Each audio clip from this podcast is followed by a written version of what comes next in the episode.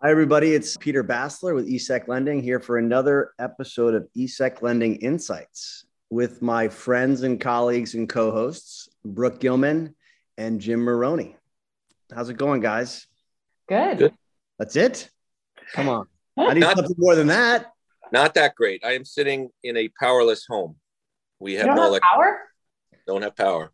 Are we on battery right now with you? Yeah, I'm good for what looks like another 48 minutes, and then everything dies. I am slinging off my phone to my PC. It's really windy here in the South Coast, and I took a drive to Dunk's to get a coffee because I can't start my day without a coffee. And it took an hour and a half for me to go to Dunkin' Donuts and back because of all the down trees and roads that were closed. And it was uh, a game of Frogger getting home. Do you not have coffee in your house? I do. Want a coffee? So I'm getting one. I'm getting a coffee. Power, right? Okay, yeah. But do you really call it Dunks like on a regular basis rather than Dunkin' Donuts? I guess I do.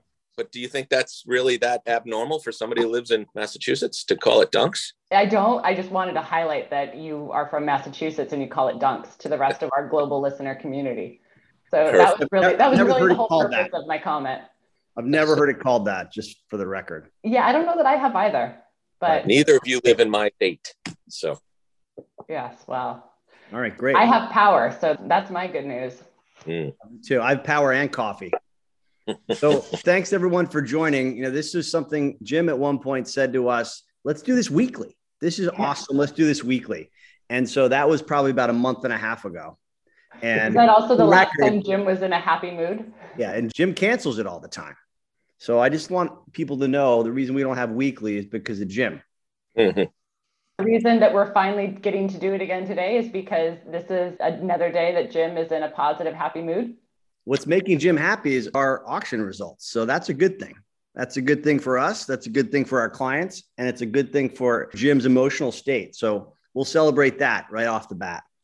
So I always tell the brokers. I say, listen, you need to pay me more, otherwise I'm going to be grumpy, and you do not want to deal with me grumpy.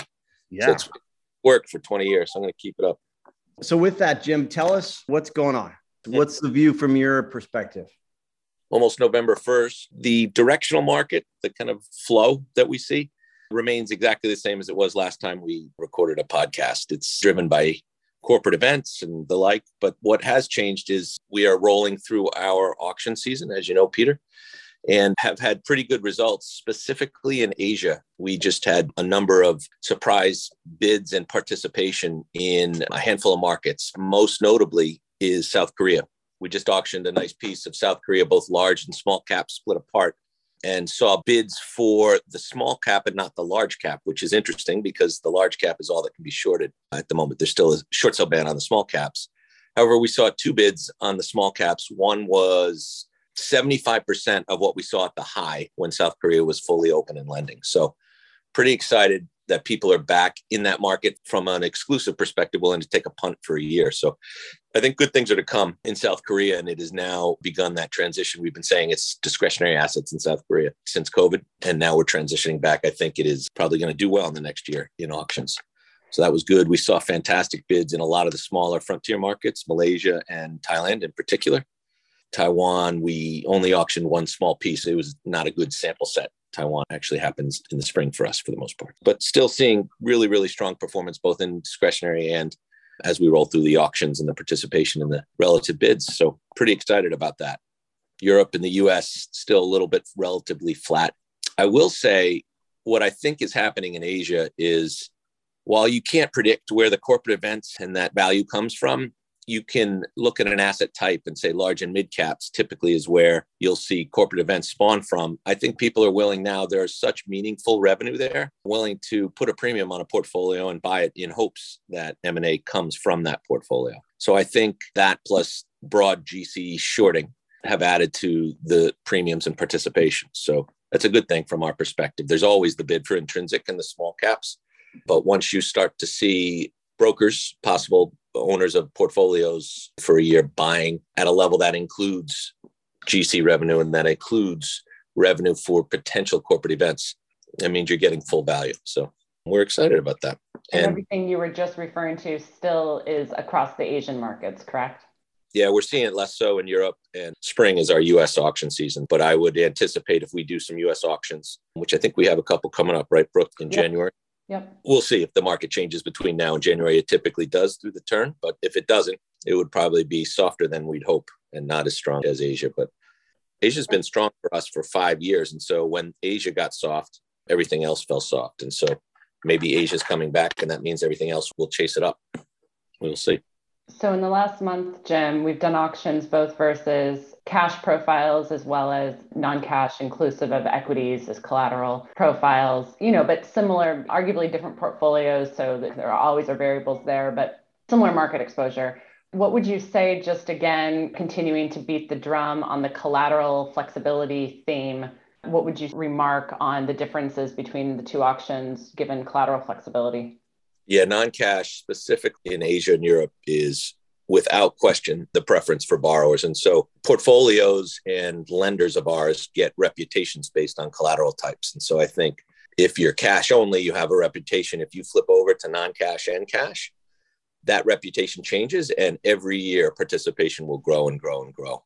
And so there are certain borrowers who target those portfolios because of the behavior of the lender in the collateral space, meaning they'll grow collateral sets with the market and they show behavioral change that is in line with what they think they need going forward. The drum I beat is just flexibility, collateral flexibility. So if it's just take a step forward and it is bit by bit grows your reputation and uh, thus grows your lending revenue. So what you're saying is borrowers will form an opinion not just on what someone's collateral schedule is presented at a particular point in time, but you're saying that borrowers form of view based upon whether that collateral schedule remains stagnant or whether it changes with the changing trends in the market, I guess, is sort of what that comment is, correct? Yep.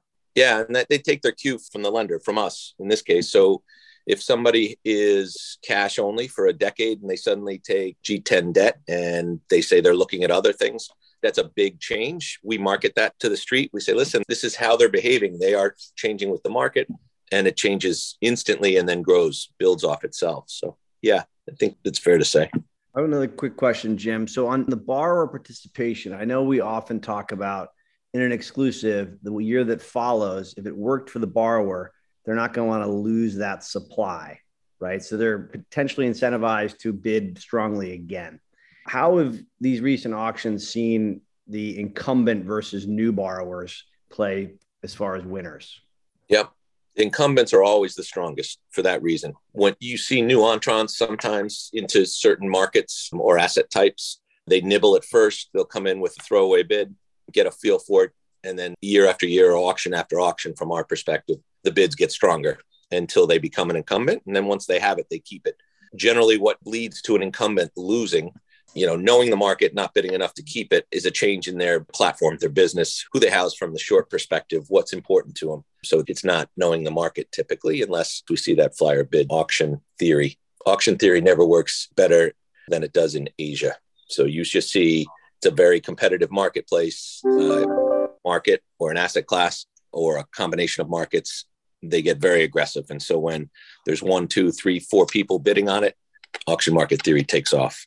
We've seen that in the fall, hence my good mood. Can I, can I ask you another question about Asia? In those markets where it's non-standard kind of settlement situations like Taiwan and Malaysia, mm-hmm. do exclusives there work better because of that dynamic? And does that help drive exclusive pricing in auctions? It does, yeah. So long as there's pre-notification in those markets where it's required, definitely makes a big difference. And there are bars who are focused on those difficult ID markets will buy exclusives. And I think that you can say that broadly, whether it's from us or from others or direct, they buy exclusives. It's very important that you have stable supply in that market and you can build a business off of that. Whereas if you're just borrowing from the street, so guys who are active in our discretionary book in those regions and in those difficult markets, but don't buy exclusives, that gives us an indication that those are generally not big players. They might be on lending that stock. And so it helps us make determinations as to who we lend to, who's going to be an end user, and who is staying in the middle and kind of taking a piece of, of revenue that we should otherwise be grabbing for our lenders and ourselves. Another piece of information that comes from an auction, it comes from an auction platform that you wouldn't otherwise have, which is understanding tendencies of borrowers and knowing exactly who they are in the market and user pass through just a temporary player. Talk to me about corporate bonds. I know we often just get focused on equities, but any comments on the corporate bond sector, whether that's investment grade, high yield, et cetera? Yeah, I think I just wrote a piece for you, a little something for you, Brooke, on corporate bonds, and I was doing some research. Yeah, they're broadly shorted, and you know, high yield is expensive. The spreads to treasuries is expensive. As treasuries, the 10 year treasury goes from, speaking, I guess, just about the US here first, goes from 1% to 70. That if you don't see a backup in yields on high yield, you don't see prices fall, spreads are getting tighter. And so that's what's happened. So I think they make for a good short here. The problem with generating revenue from corporate bond books is that it's mostly a GC market. You have many places. Somebody who issues bonds typically has a curve of bonds, twos to 30s if they can issue them. And so if, it's too expensive to get short one part of the curve, you find a way to get short another part of the curve. And you have to cover the coupons when you're short a bond. So people will short corporate bonds, and there's a lot of revenue generated there from GC and warm names, but you don't really see the super specials like you might see in the equity space. But I think we're the beginning of a cycle where corporate bonds are going to be in demand, both high yield and investment grade, I believe. But you know, it's kind of splitting hairs. Investment grade, once they're heavily shorted, generally become junk bonds anyway. But yeah, it's it's an active space. We have folks dedicated to it both here and in Asia. And I think we're going to continue to see a shift from, in no small measure, because of the retail short squeeze, we're going to see a shift from getting shorter credit in the equity space to getting shorter credit in the fixed income space over the next, say, year or two. The net of that for a balanced fixed and equity portfolio lender, the net of that is probably positive. Another thing we saw, Jim, this past week or the week before was the first ETF with crypto, right? ProShares put out yep. a crypto ETF. Any thoughts on that ETF specifically or crypto generally in our market? So the ETFs that have come to the market, it was last Tuesday. We've seen locates. We don't have any supply. It's really, really early innings, first inning, maybe second inning on that. So I would suspect you'd see a lot of activity from a borrowing perspective with an ETF that tracks crypto. It'll be inherently very volatile. And so people will take punts. And how our clients get exposure to crypto if they want it, how do they get it? Do they get it through ETFs? I don't know. So we'll have to see whether it's a market that agent lenders play in, depending on who holds it and how they hold it. Crypto itself, you know, I can see over the next five years having conversations about crypto as collateral, but maybe it's even sooner than five years. I don't know. But to this point, it's just been a fun talking point, nothing more. You will see as they securitize and issue ETFs that you know, right now they're tracking crypto futures. And so that's a little bit different. There's slippage tracking error there. So I'm not sure people will use it right away, but we'll see. It's a potential new special for us, Peter, is kind of how we look at those ETFs as they come.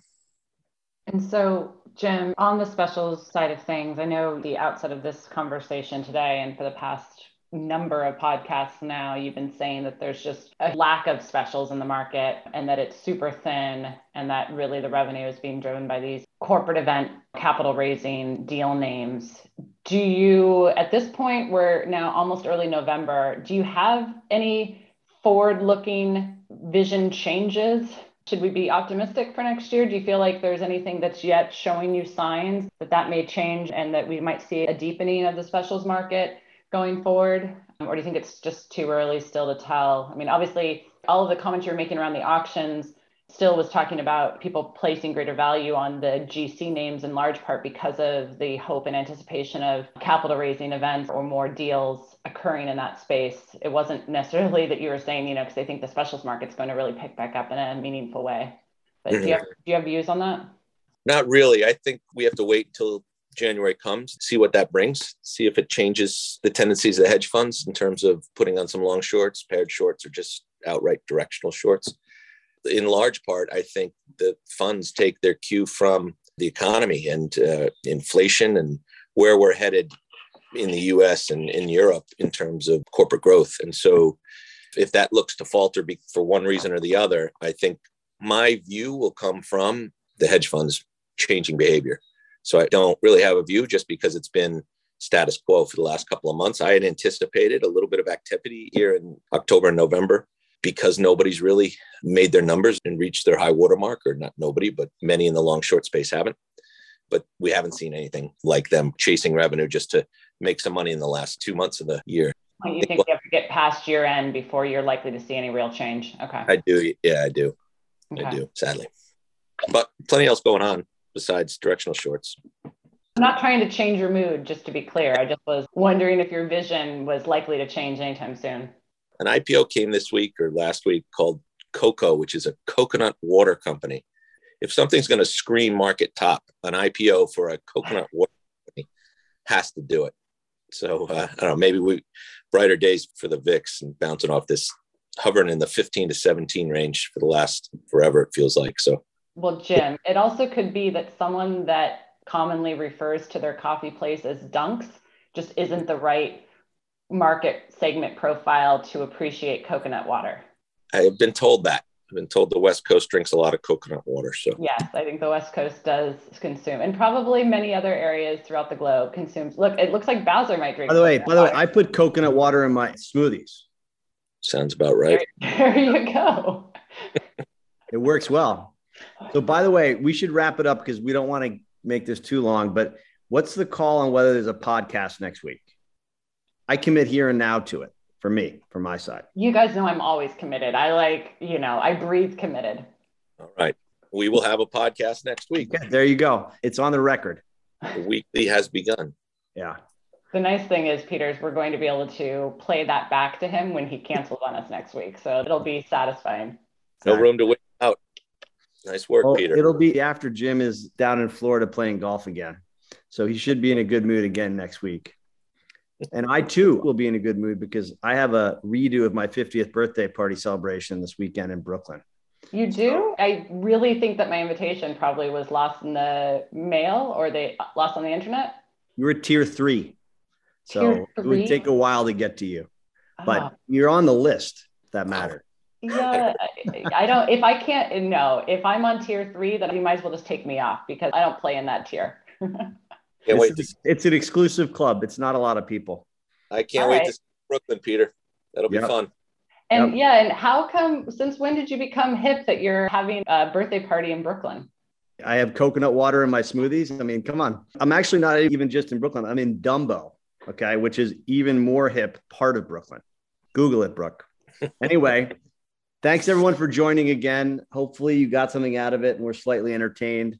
We will be back next week as we've all committed to, hopefully, with some new ideas, new thoughts to keep you interested next week as well.